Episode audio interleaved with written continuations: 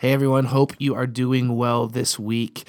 Uh, we are starting a new series entitled The Light, and it is a short two week series. And as we enter into this Christmas season, and we're going to talk about two groups of people over the next two weeks. They're very different, and one group saw a star, and the star is the shepherds. They saw a star, and the other saw a bright, shining heavenly host of angels. So they both saw this light that led them to what is more important, which is Jesus, the light of the world. Today, we're going to be talking about the three wise men, as most of us grew up knowing them. They're actually called magi, scholars of their time. They weren't just three rich men, but they were three brilliantly capable men. And we actually don't know if there was only three of them. There could have been any number of them. It just says magi traveled from the east. So the, the story would go three wise men, but it, that that's fine for a story. It's really easy for nativity scenes, but we don't actually know how many of them there were. The scripture that we're going to look at reveals traits of these magi and how we can follow suit. So we're going to jump in Matthew chapter 2, and we're going to start right at the beginning, verses 1 and 2. And it says, After Jesus was born in Bethlehem in Judea, during the time of King Herod, Magi from the east came to Jerusalem and asked, Where is the one who has been born King of the Jews? We saw his star when it rose and have come to worship him. So, the first trait that we're going to look at this idea that they were seekers, not sitters. They were seekers, not sitters. They saw the star and they decided to follow quickly. They didn't sit around, they didn't sit on their hands. It's it's really likely that these men's were men were descendants of Babylon. And Babylon's where Daniel survived the lion's den, if you're familiar with that story. It's where Shadrach, Meshach, and Abednego survived the fiery furnace. The, these incredible stories happened. So they would have known the Old Testament prophecies that indicate a light in the sky, meaning that a new king was born. They were excited. They were, they were filled with excitement and they went to find Jesus. They sought out Jesus. And how that applies to us today is that we should be people who seek Jesus out. We should be people who seek Jesus out. It can be so easy to be immersed in a consumer driven spirituality. Too many times we expect everything to fall into our lap. These men were moved to physically seek out the newborn king. And we need to do whatever we can to go seek out our king. And if that's something that where we need to get up and we need to put ourselves in a new space, that's fantastic. It's just putting ourselves in a new headspace or getting ourselves in an environment where we can dive into scripture, whatever it may be. We need to be intentional about seeking Jesus out. See, the fact of the matter is this is that they mostly traveled for months to find Jesus. You and I just have to take the time to stop and have a conversation to find him. Yet we so often fail to take the actual time to do that. And it's because of this consumer driven faith, this consumer driven spirituality. And, the reason that consumer driven spirituality is so dangerous is because it, one, creates a spirit of entitlement. Feed me. Bring jesus to me. I'm gonna I might, I might show up to your building but i want you to impart all of the wisdom and all the knowledge on me and i'm not even gonna take notes. I just want you to speak truth to me and i'm gonna expect that to be life changing and while there are moments where we sit and we listen to other people speak about their faith or we hear them speak about Jesus and we're like, yeah, like that's amazing. I can resonate with that. That's really good. Real growth won't happen if we expect other people to feed us. We have to seek Jesus out on our own time. And, and going to church is a way that you're seeking Jesus out. You're putting yourself in that space. But get in your Bible, get in a prayer life, all of those different things. We need to make sure we're not saying, feed me, bring Jesus to me. Secondly, consumer driven spirituality decreases our desire for personal relationship. See, the most amazing thing about a relationship with Jesus is that your relationship with Jesus is so much different than my relationship with Jesus. And while he's one and the same, and he's a God that loves us both so much, so unconditionally, his relationship with us is unique. How we approach him is different, how, how we connect is different, what speaks to us is different. All the things about our relationship with Jesus is different. And that's amazing that the creator of the universe is able to have these individual personal relationships that aren't just blanket relationships where it's like, hey, this is what it looks like. There are elements where, like, yeah, I can resonate with that that's that's also what it's like with me and Jesus. But there's this incredible personal aspect of following Jesus. And we do not need to look at other people's relationship with Jesus and say, hey, well, that's what I want. I want that. There might be elements that you're like, I would love to have that kind of relationship or or be the kind of person that puts myself in those types of situations or, or creates that space. But I don't want your relationship with Jesus. I want my relationship with Jesus, and you should want the same. But when we're only driven by this consumer spirituality, we just want. We want, we want, we want, and we want what other people have, not what Jesus has for us. And then thirdly, it kills our passion for knowledge. Consumer driven spirituality kills our passion for knowledge. We stop asking questions. We expect to be spoon fed our relationship with Jesus. We expect to be spoon fed scripture. We expect to be spoon fed the understanding of that scripture. But just like any other relationship, we have immense responsibility to participate. And we have to be willing to seek Jesus out and not be consumer driven, but be so driven in our own personal lives to go and build a relationship with Jesus. So, why did the Magi seek out the new king of the Jews? Was it to ask something? Because to be fair, he was the Messiah. Like they could go ask for anything. He was going to be the savior of the world. And, and I I think that it's really important that we understand that that is not why they went. What they went for, and this is our next point, is that they came to worship. It says that they came to worship. We, saw we saw his star when it rose, and we have come to worship him. I think that we sometimes forget that worshiping Jesus is a primary part of our relationship with him. I'm not talking about worship in the music sense. I mean, sitting in front of Jesus and being in awe of the fact that we're even allowed to have a conversation with him in the first place. I am a big worship guy. I love worshiping. I would worship every single night. If somebody had a guitar and wanted to lead worship for me every single day, that would be a dream for me. But that isn't the only way that we worship. And one of the ways that we need to worship is in the way that we approach Jesus and say, Man, I cannot believe that you are willing to have a relationship with me. Messy, disgusting, broken me, full of all of my flaws. And yet you love me. You love me so much. You love me more than I could ever understand. And I am in awe of that. A posture of worship is recognizing whom it is that we are in relationship with and always recognizing its significance when I was growing up, uh, I went to a small private school here in Billings called Billings Christian School, and uh, they do a fundraiser every single year. And one of the keynote speakers was Kurt Warner, who was at the time the quarterback of the St. Louis Rams. And he's a Hall of Fame quarterback. And for some reason, I got a spot at the table with him and I got to sit and eat dinner with him. And I was so awkward. My mouth was agape the whole time. I was just staring at this guy as he's having conversations. He kept like looking at me and you could tell he was like, What is wrong with this kid? Like, why is he just staring at me? He'd be like, Hey, do you have any questions? And I'm just like, Uh uh-uh, uh I just want to stare at you. I just want to be like amazed at the fact that I'm even sitting next to a Hall of Fame quarterback that I get to watch on TV.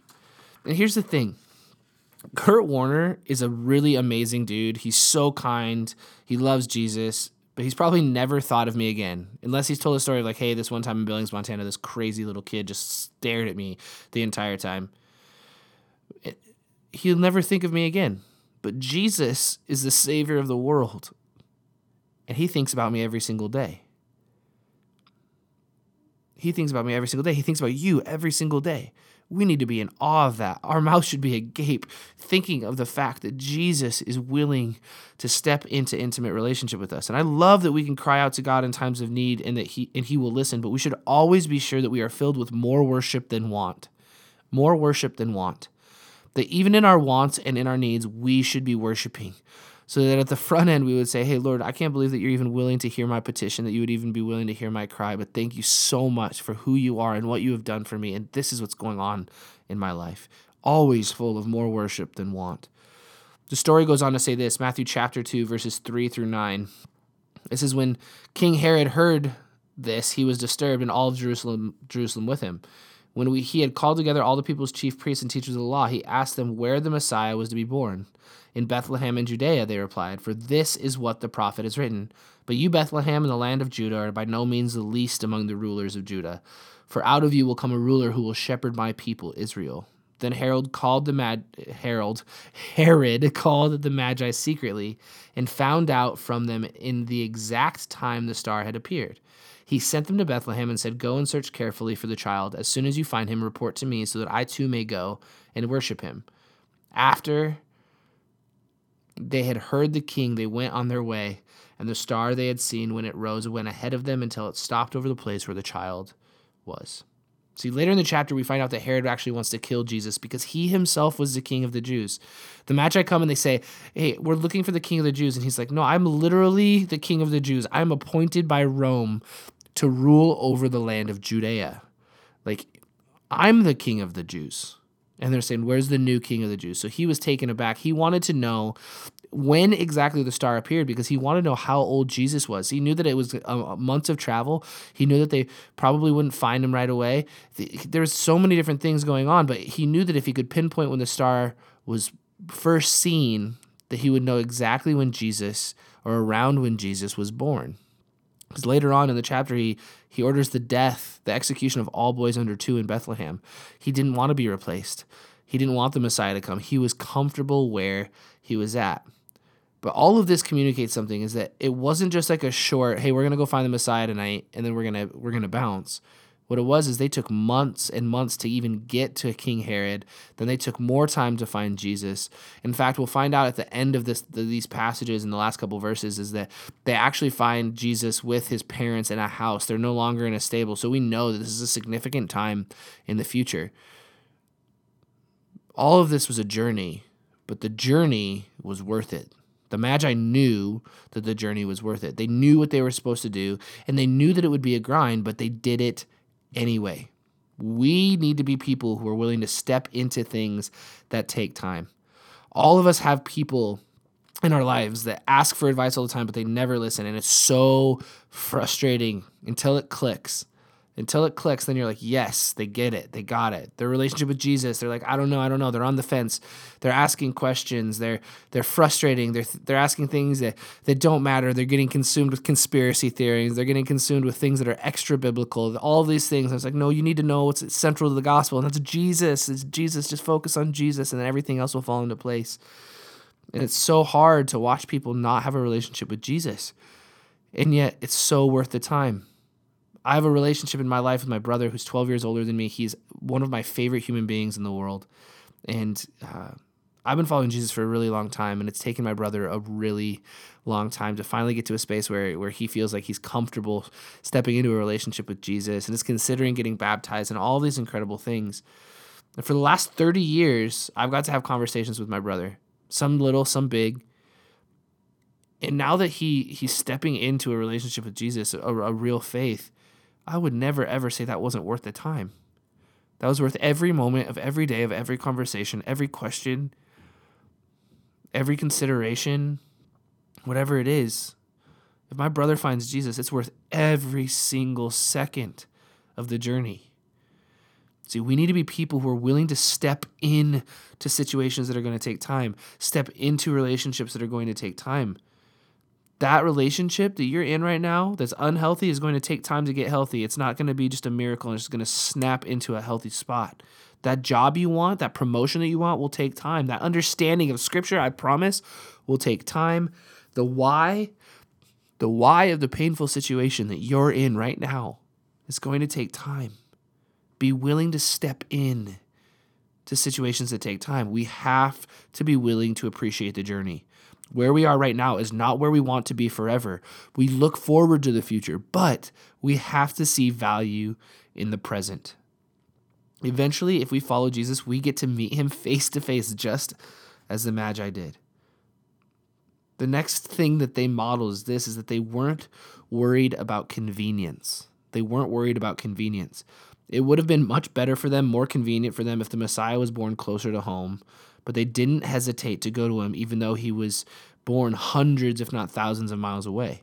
We live in a culture that perpetuates convenience.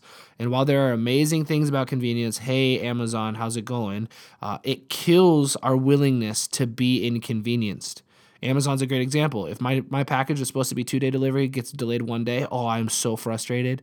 I'm so frustrated that it's running late. How dare something take three days to get to me from across the country, right? We are unwilling to be inconvenienced, but convenient circumstances don't cause growth. Inconvenient ones do. Inconvenient ones do. When we are placed in situations that we don't want to be in, that is where real love, faith, and grace show up. I've had an experience over the last couple years of some people who uh, they're just amazing and they just they need stuff all the time. And there's there's been several situations where I'm just like I don't want to step into this like I just want to go home, I just want to rest. I want to I want to do whatever it is that I need to do. I need to focus on that. And I will never forget a specific situation where I just decided to to say, "Hey, yeah, I will help out." I ended up having to give them a ride. I gave them a ride uh, to their homes, and uh, I dropped one off, and then I was talking to the other guy, and it wasn't a short drive. Like he lived really far away, and I, and I was giving him a ride. And in, in the 15 minutes that I was giving him a ride, he started to pour out his heart.